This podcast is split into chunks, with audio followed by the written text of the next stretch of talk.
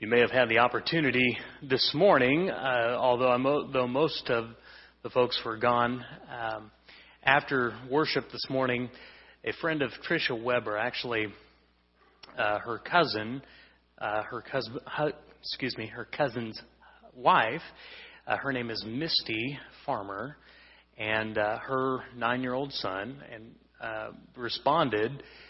Misty has been studying with Tricia uh, for a while.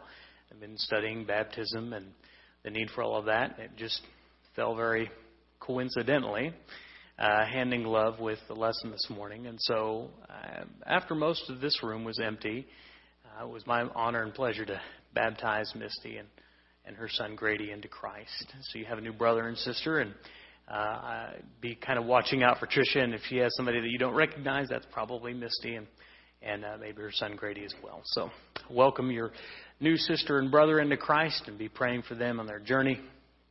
Um, it was kind of fun for me too. Uh, doing a baptism is always is always kind of a risk because, well, I'm giving you a little inside baseball stuff here. But when you go to the back, uh, they have the waders back there, and there's three of them. It's kind of a, for those of you who've, who've had this decision to make, you know, it's kind of like Russian roulette. And I don't know why this is, but there are a couple of those waders that are um, not water resistant. I, I picked the wrong one. And so, just so you know, you have a new sister and brother in Christ, and I am absolutely sure that my right leg is going to heaven. Uh, was fully immersed this morning. We are glad you're back. Uh, on Sunday nights, we have been talking about this uh, concept of unswerving, the stories of faith and the people of faith, what drew them to the Lord, what held them to the Lord. Our theme verse has been Hebrews chapter 10, verse 23. Uh, that verse says, Let us hold unswervingly to the hope we profess, for he who promised is faithful. And we've tried to emphasize that it's really not about these characters in and of themselves. They weren't anything special. They just held on to a God who is special. They didn't let go of him. And so, if we can use these stories, if we can look at these stories, hopefully they will help us in our journey as well. Uh, that's what we're, the whole purpose, in my mind, is all about. Um, this morning, I mentioned, uh, read from you for you a story, and I did not credit that story properly. And I like to do that, if I, especially I'm just verbatim taking it, um, because in part I want to mention this tonight because if the lesson was helpful for you this morning, a lot of the concepts that have really helped me with this on a personal level came from a book. And the book is called Getting Past Guilt. It was titled by the same sermon. I didn't plagiarize the whole book, don't worry. Um, but uh, Joe Beam wrote the book, and he just does a really good job, in my opinion, of dealing fairly and scripturally uh, with the subject of guilt and helping people move past not only being forgiven, but also receiving healing. And uh, that was where I got the story of the deacon and his son, and sorry about them dogs. There's another story that I want to share with you tonight. And uh, oh, also before I read this story, uh, I should also give credit where credit is due uh, toward the illustration. That illustration uh, was an illustration that Brenda Heller uh, had given me a long time ago, and I have gotten a lot of mileage out of. So thank you, Brenda. I'm not sure if that was hers originally or if she got it from somewhere else. Solomon said there's nothing new under the sun, but I, it's been a very effective illustration in teaching and preaching to help people understand it's the blood of Jesus that deals with the sin and nothing more. Central Casting couldn't have found anyone more grandmotherly than the lady standing before me. Soft curves of young womanhood had long since been overlaid with layers of coconut cake and pecan pie. She greeted me with that sweet, shy smile that elderly women adopt when they aren't sure of themselves and asked if she could bother me for just a moment. I noted that smile, but I found a clearer message in the tears filling her eyes. I didn't know what she wanted or what I could do to help. What wisdom could I possibly share with this crying, smiling woman of years who is older than my own mother? She wanted my help, and my southern gentlemanly upbringing required that I respectfully grant aid requested by any lady, but especially an elderly one. So I escorted her to an unoccupied part of the auditorium, scrounged a couple of chairs, and sat patiently waiting for her to speak. I'm afraid God hasn't forgiven me, she said. That's all she said. Through her steady, incongruous smile, she continued to cry silently. God hasn't forgiven you of what? I probed gently as I knew how. Hesitantly, she let scraps of her story escape, occasionally pausing to measure the judgment in my eyes before continuing. When she was a young, unmarried woman, she'd had sexual relations with one of her boyfriends. That relationship had ended, and she eventually found a Christian man with whom she'd formed a lifelong marriage. They'd worked side by side, raised godly children, been pillars in the church, and now lived in retirement. It was comfortable, except for one thing. She believed that when she died, God would send her to hell for the sin of fornication. Have you told God you're sorry for what you've done? I asked. Thousands of times. For 50 years, I've begged Him to forgive me. You're a Christian, aren't you? I mean, you're not begging God to forgive you while you're refusing to trust in Jesus. No, I became a Christian when I was a teenager. I just don't believe God has ever forgiven me for what I did. Have you told your husband about it? Maybe your guilt could be removed by knowing that nothing in your past is hidden from him. Yes, I told him. And he confessed to me that he also was not a virgin when he was when we married either. And I forgave him and he forgave me. I believe God has forgiven my husband. It's just me who isn't forgiven. She explained that she'd been taught that we will all someday stand before Christ and be judged for every action, whether commit, ever, we've ever committed, be it good or bad. That all of those acts will be revealed on that day to everyone who is present. She was filled with all terror at the thought that her mother, her children, would hear, or perhaps in some fashion see, her sin. I interrupted to ask what God meant when He said He put our sins as far away from us as the east is from the west. And when He said He'll remember our sins no more. And she simply stared at me blankly. Those verses had no meaning for her. The God she'd been taught to serve intended to humiliate her with all her sins before all her friends and family on Judgment Day. She'd heard many sermons and Bible class lessons on the grace of God, but she'd heard just as many, if not more, that heaped scathing judgment and used guilt to control and manipulate the flock. The same preachers who cooed grace when they wanted to console implemented con- condemnation when they felt the need to keep people on the straight and narrow. She'd been taught, chiefly through the expectations of other people, that the only way to make up for all the bad she'd done was to be obedient enough, to be good enough, to counterbalance all of her sin with her service to Christ. And of course, she couldn't do that. She could never be good enough to counterbalance counterbalance a lifetime of evil thoughts and careless words and sinful actions, even though she valiantly tried to do so through a lifetime of devoted service to God through the church. And if she couldn't balance out her adult life, how could she ever make up for the terrible sin of sleeping with her boyfriend when she was so young? To her tortured conscience, that was her crowning sin. The proof of her inherent weakness, her ticket to hell. She was in misery. Even if she could find some way to make up for her sin so she could be saved, God would still humiliate her before all mankind on Judgment Day. When she finally fell silent, I growled in barely controlled rage. They've lied to you. Oh, I wasn't angry with her. Ever in my life have I felt more compassion, more desire to bind and to heal but I was furious with the hordes of Satan who had kept this sister in guilt and bondage for more than half a century. Nor was my anger directed at just the evil angels and demons. As much as anything, it was toward human beings who had listened to those lies and who, by repeating those lies as the law of God, brought suffering, decades of miserable suffering, into the lives of people like this spiritually depressed sister sitting beside me. I don't need to tell you any more of her story except that it ended happily. The subject of guilt is a hard one. And if you've been subject or you've been in misery for decades, I hope that you know it is not God's will to humiliate you. And uh, we want to demonstrate that tonight with a story not from just a book, from the book.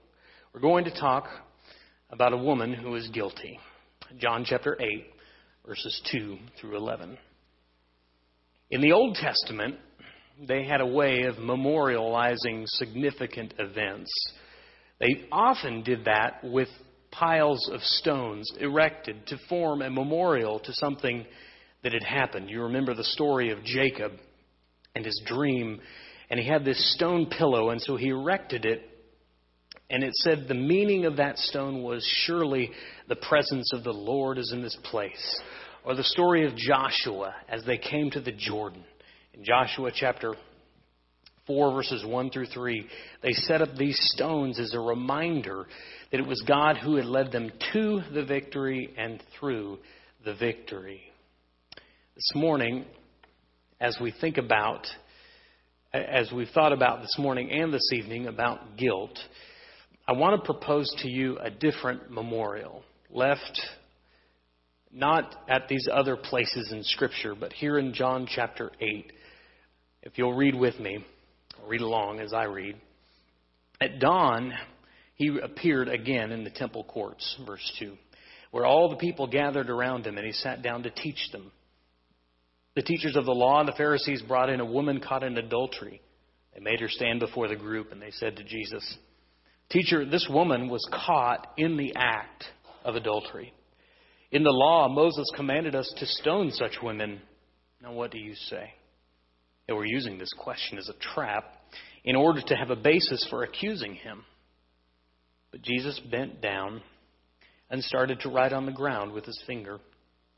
When they kept on questioning him, he straightened up and said to them, Let any one of you who is without sin be the first to throw a stone at her. Again, he stooped down and wrote on the ground. At this, those who heard began to go away one at a time, the older ones first, until only Jesus was left, with the woman still standing there. Jesus straightened up and asked her, Woman, where are they? Has no one condemned you? No one, sir, she said. Then neither do I condemn you. Jesus declared, Go now and leave your life of sin. It's a beautiful story. There's just a, a small textual problem. Probably most of you have this within your Bible.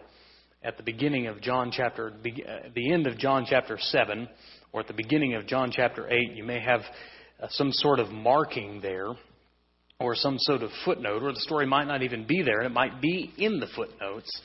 The question is, does this story even belong there? My particular translation here says the earliest manuscripts and many other ancient witnesses do not have John 7:53 through 8 verse 11. And when you look that up and study it, that seems to be the case. Most scholars agree that this story was not likely in the original letter that John wrote. Um, you study textual criticism.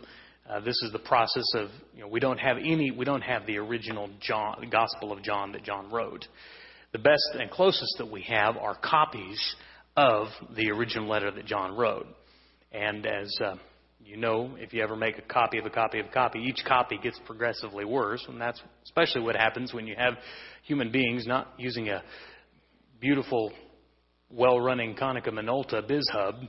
You're welcome, Craig uh, but using a uh, handwritten method.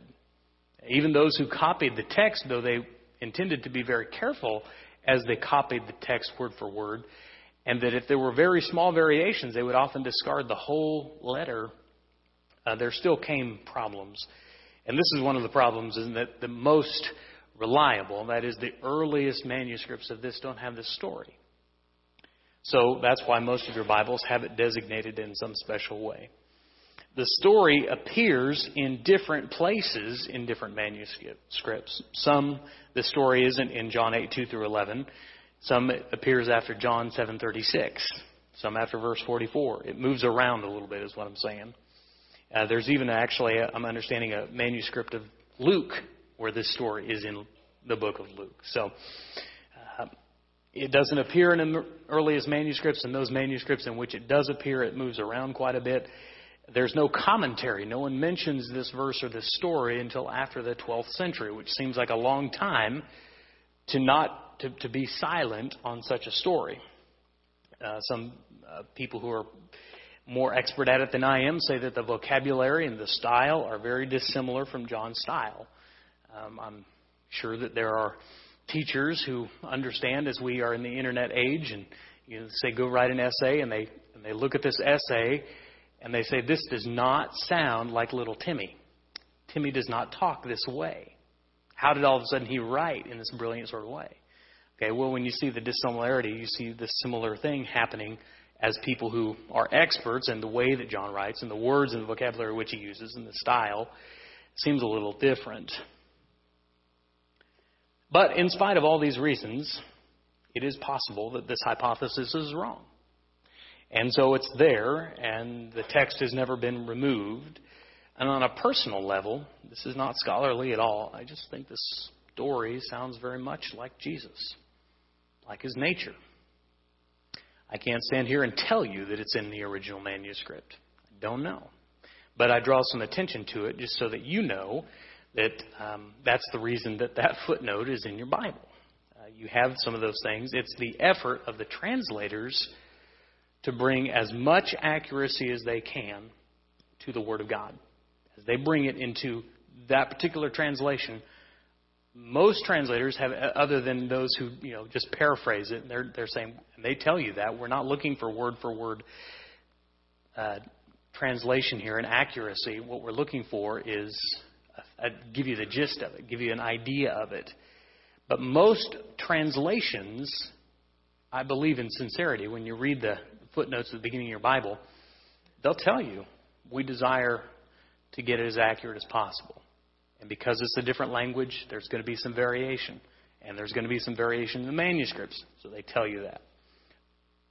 In my opinion, only my opinion, doesn't make it any less true. I don't see anything that Jesus teaches or that Jesus does that's incongruent with the other things that we know that are true, that are in the Word.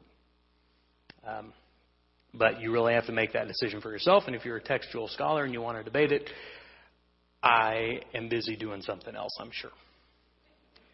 Number two, the context of the story. If we just run with it as it is found in most translations, Jesus is in a major valley.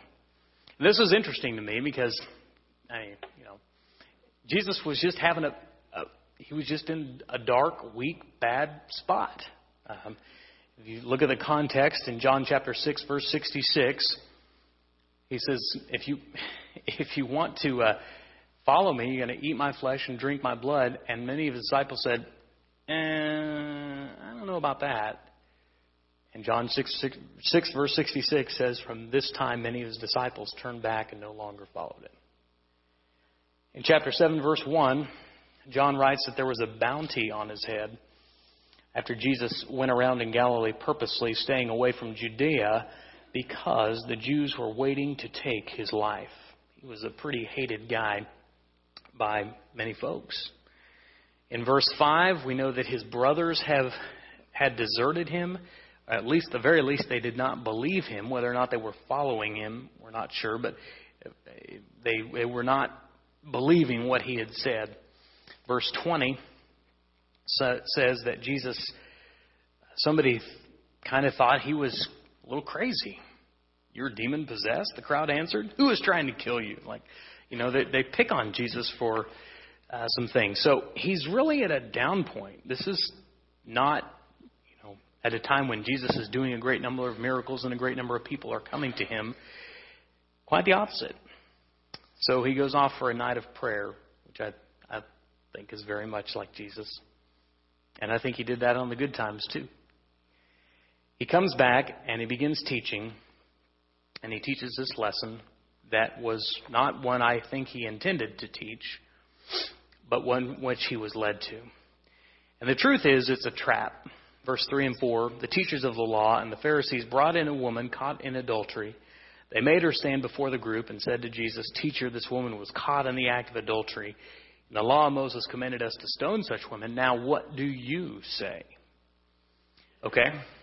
Which seems like a completely cruel way to make it to trap Jesus, to test him, to use literally use a human being uh, in the absolute center of guilt and shame, caught in the act, and to to use her as a ploy.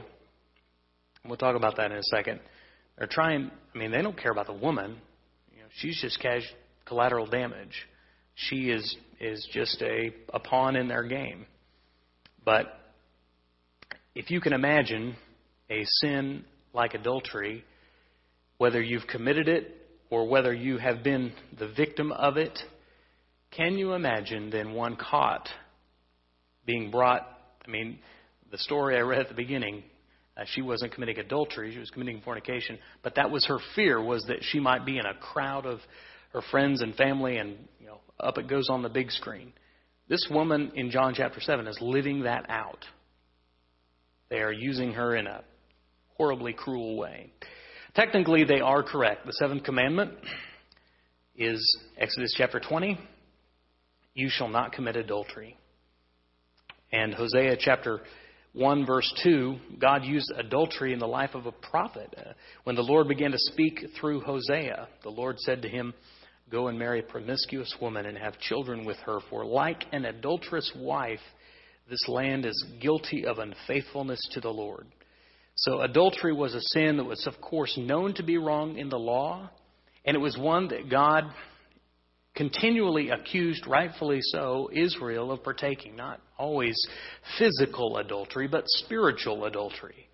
Um, which, by the way, I mean, we're told in the New Testament, you know, friendship with the world is being an enemy of God. We can commit a spiritual adultery in the same way that they did. The crowd is convicting her of death. And she deserved it, according to the law. Leviticus chapter 20, verse 10 says this If a man commits adultery with another man's wife, with the wife of his neighbor, both the adulterer and the adulteress are to be put to death. So she was worthy of death. My question is, where's the dude? Because if they were that concerned about the law, both of them were guilty and both of them deserving death.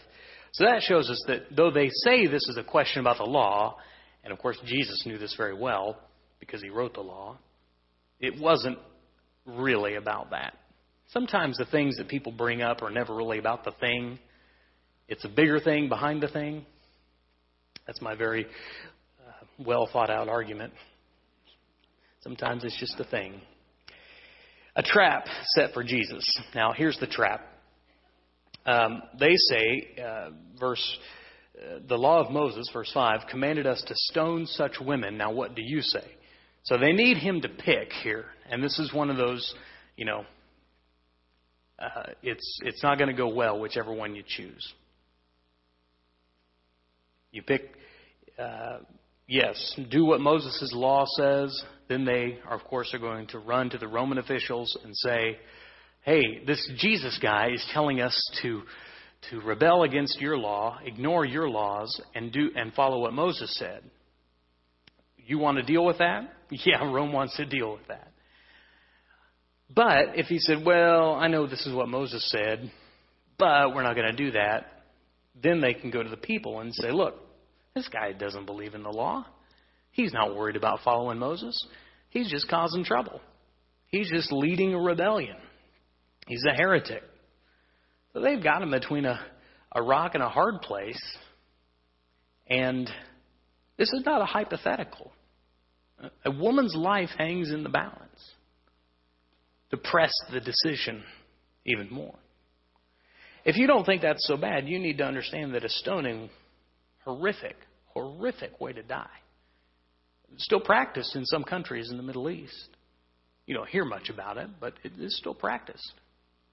You take someone who's guilty, and most often you bury them up to their waist so that they're unable to move.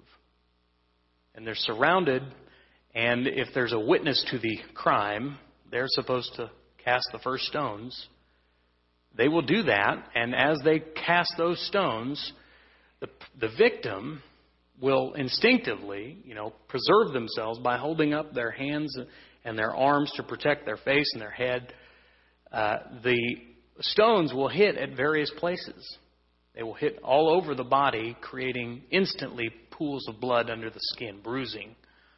And those bruises will get bigger and bigger until they will break open. It becomes bloody. Muscles are torn, bones are broken as more and more stones hit the body.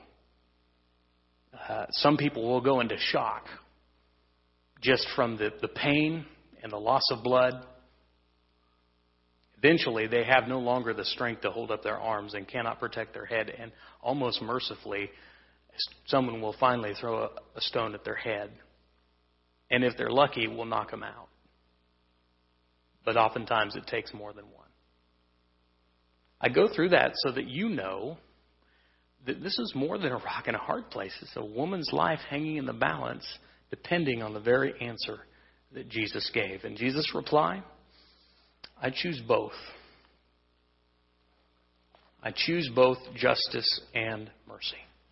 Verse 6 and 6 through 11, they were using this question as a trap in order to have a basis for accusing him. So Jesus bent down and started to write on the ground with the finger, skipping down to verse 9.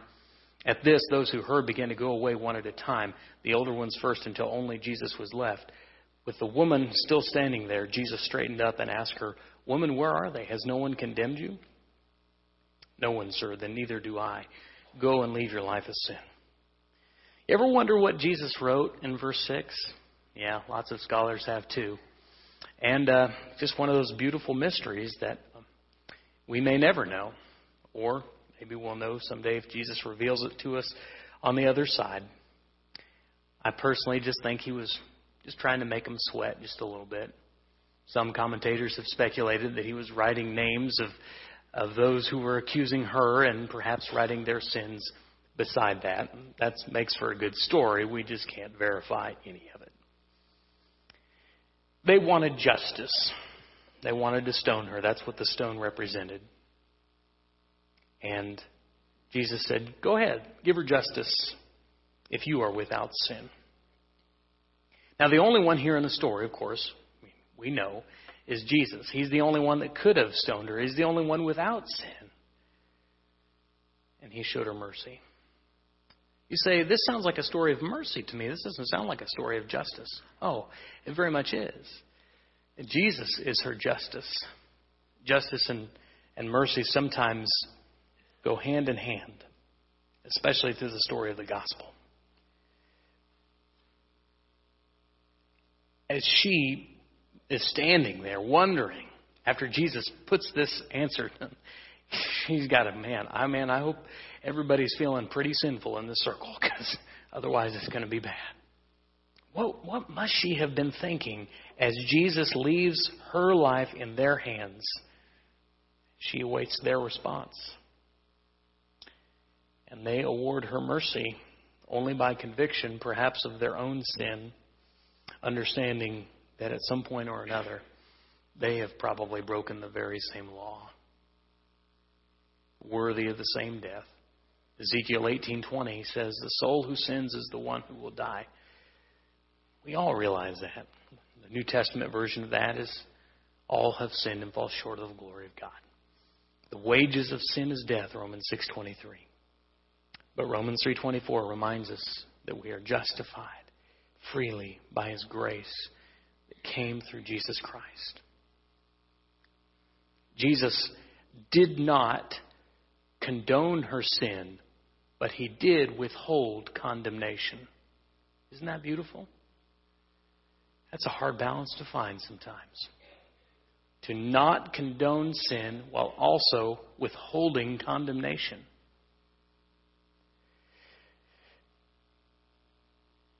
People can get nervous at that because they think, well, if we don't condemn sin properly as we should, then we're just condoning it. We're just giving people a license to do whatever they wish.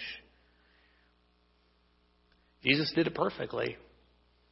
I'm trying to learn how to do it. I think the better, older you get as a Christian, the better you get at understanding the ability to not condone sin while withholding condemnation. It's what Jesus did. Well, he says, Neither do I condemn you. Go now and leave your life of sin. He calls her to repentance. Okay? He calls her out of that. Sometimes people don't come to repentance on their own. And in speaking the truth in love, we as the church, gently, humbly, faithfully, with perseverance, must not give up on other people, but always call them to repent, call them to the conviction of their sin, and when they come to that understanding, say, Neither do I condemn you. Go and leave your life of sin and live free in Jesus. Don't you know that that woman's life was changed? The scripture doesn't say that, but I know that it, be, to, it to be true because when you show them that kind of mercy, when you're shown that kind of mercy, uh, it's the only the very hardest of hearts who cannot walk away unchanged. Well, the lessons for us are multiple. I chose out four. Um, you can choose more when you decide to preach a sermon. Remember the memorials on that in all throughout Bible history. When the children of Israel came upon this stone memorial, they'd be reminded of something that God did. And in my opinion, that day, surrounded by a circle of stones, Jesus, with this woman caught in adultery, maybe didn't start the day intending to, but certainly created a memorial. I wonder, after that whole event transpired, if anyone bothered to pick those rocks back up. I wonder if they just left them there. I'd like to think they did. I'd like to think that it was a testimony and a memorial to what God has done for us through Jesus. That He could have condemned us, that He had every right to give us justice. But because He loved us, He gave us mercy. One, sin always brings trouble. There's just no disputing that. Whether it's the very first sin in the garden the sin you're struggling with right now, it's just a stone dropped in a pond. Uh, at teen camp, we had this beautiful lake where most of the baptisms took place. And during the afternoon, some of the kids like to go out there and throw rocks in there.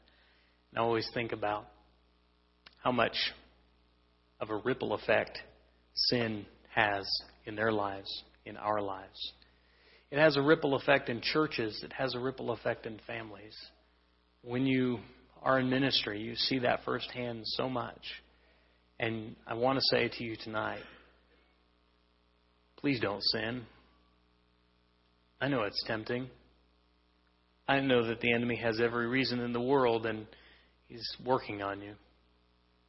But can I speak truthfully from your heart, from my heart to your heart, and that is that it will only cause you trouble. It will only cause your family trouble and heartache. It may cause you trouble eternally. Your best just to stay away. That's a simple lesson, but one we need to be reminded. Number two, dropping stones beats throwing them.